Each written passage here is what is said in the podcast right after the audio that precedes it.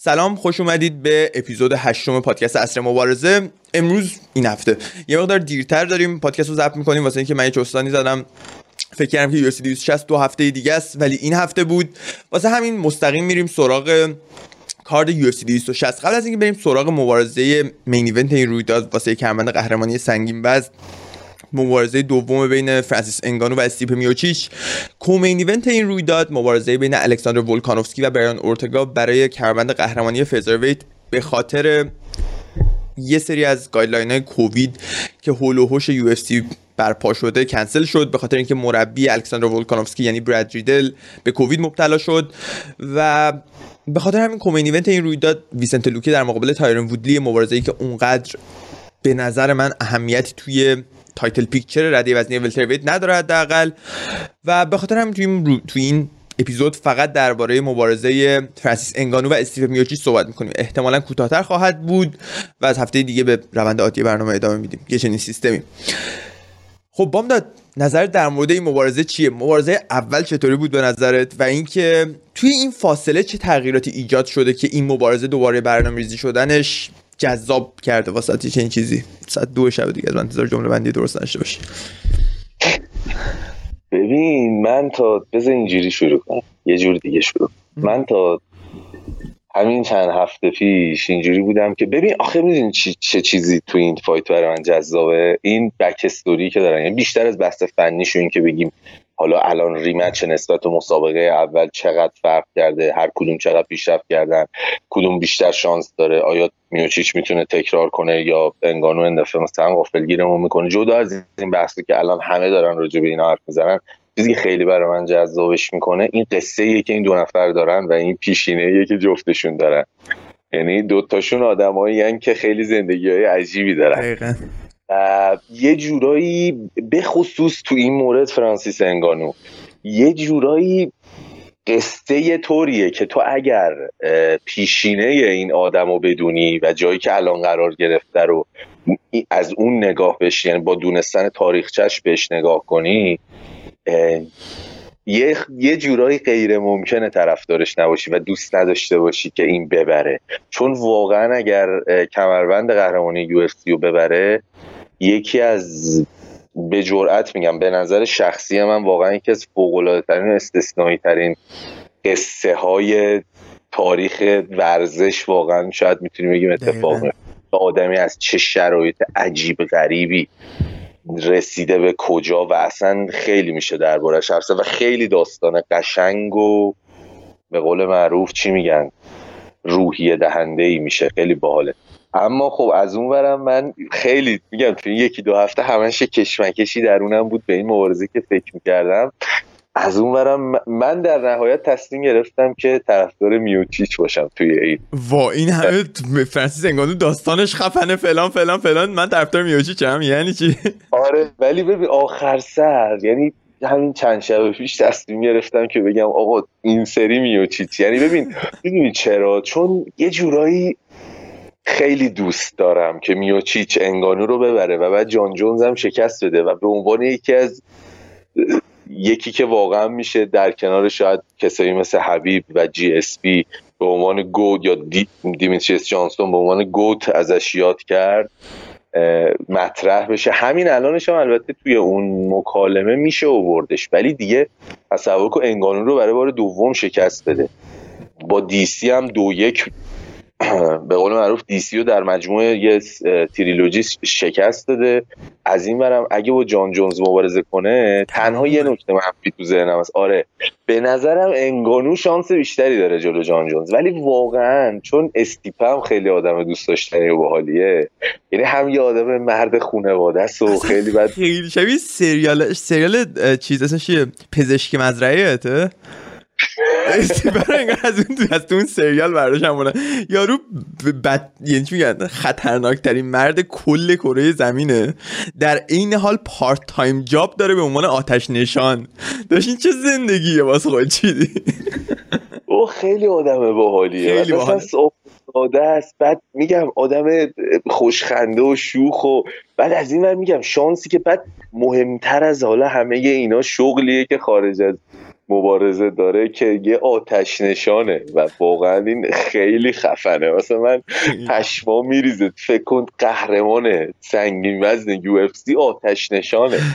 همینجوری که قهرمانه آتش نشان هم هست. یعنی میره فعال. یعنی اینجوری نیست که مثلا آره. اسم آتش نشان باشه. عکس داریم ازش رفتار میره تو ساختمون آتش زده.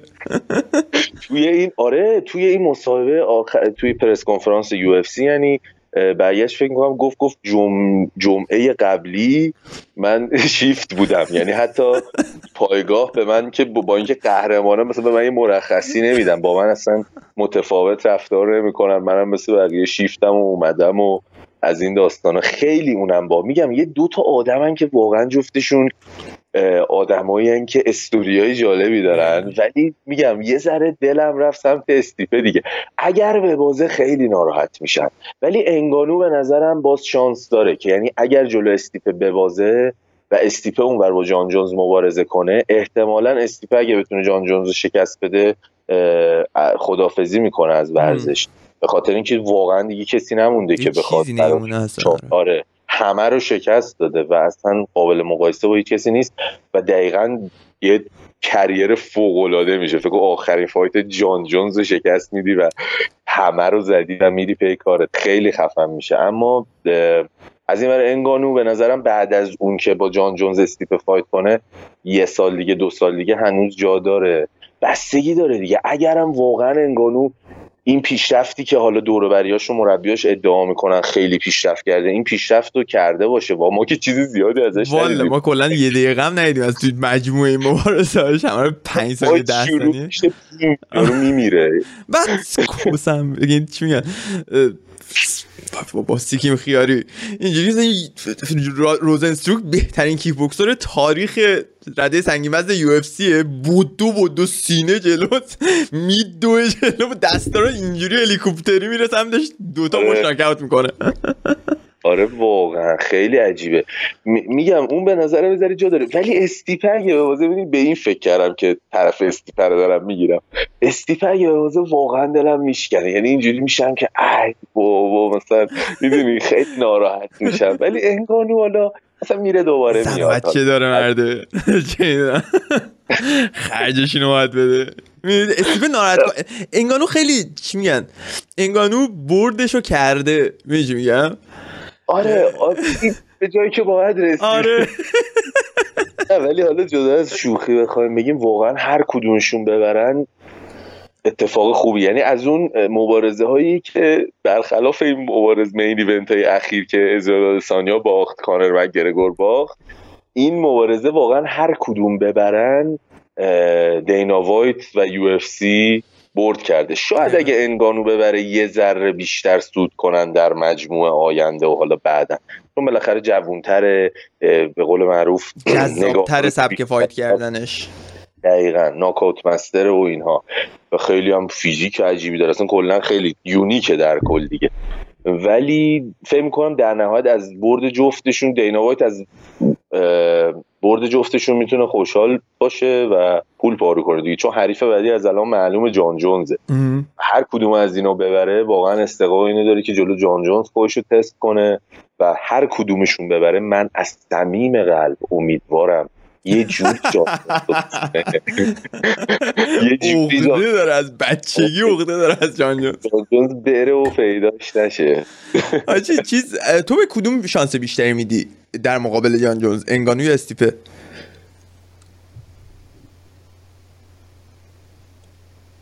استیپه.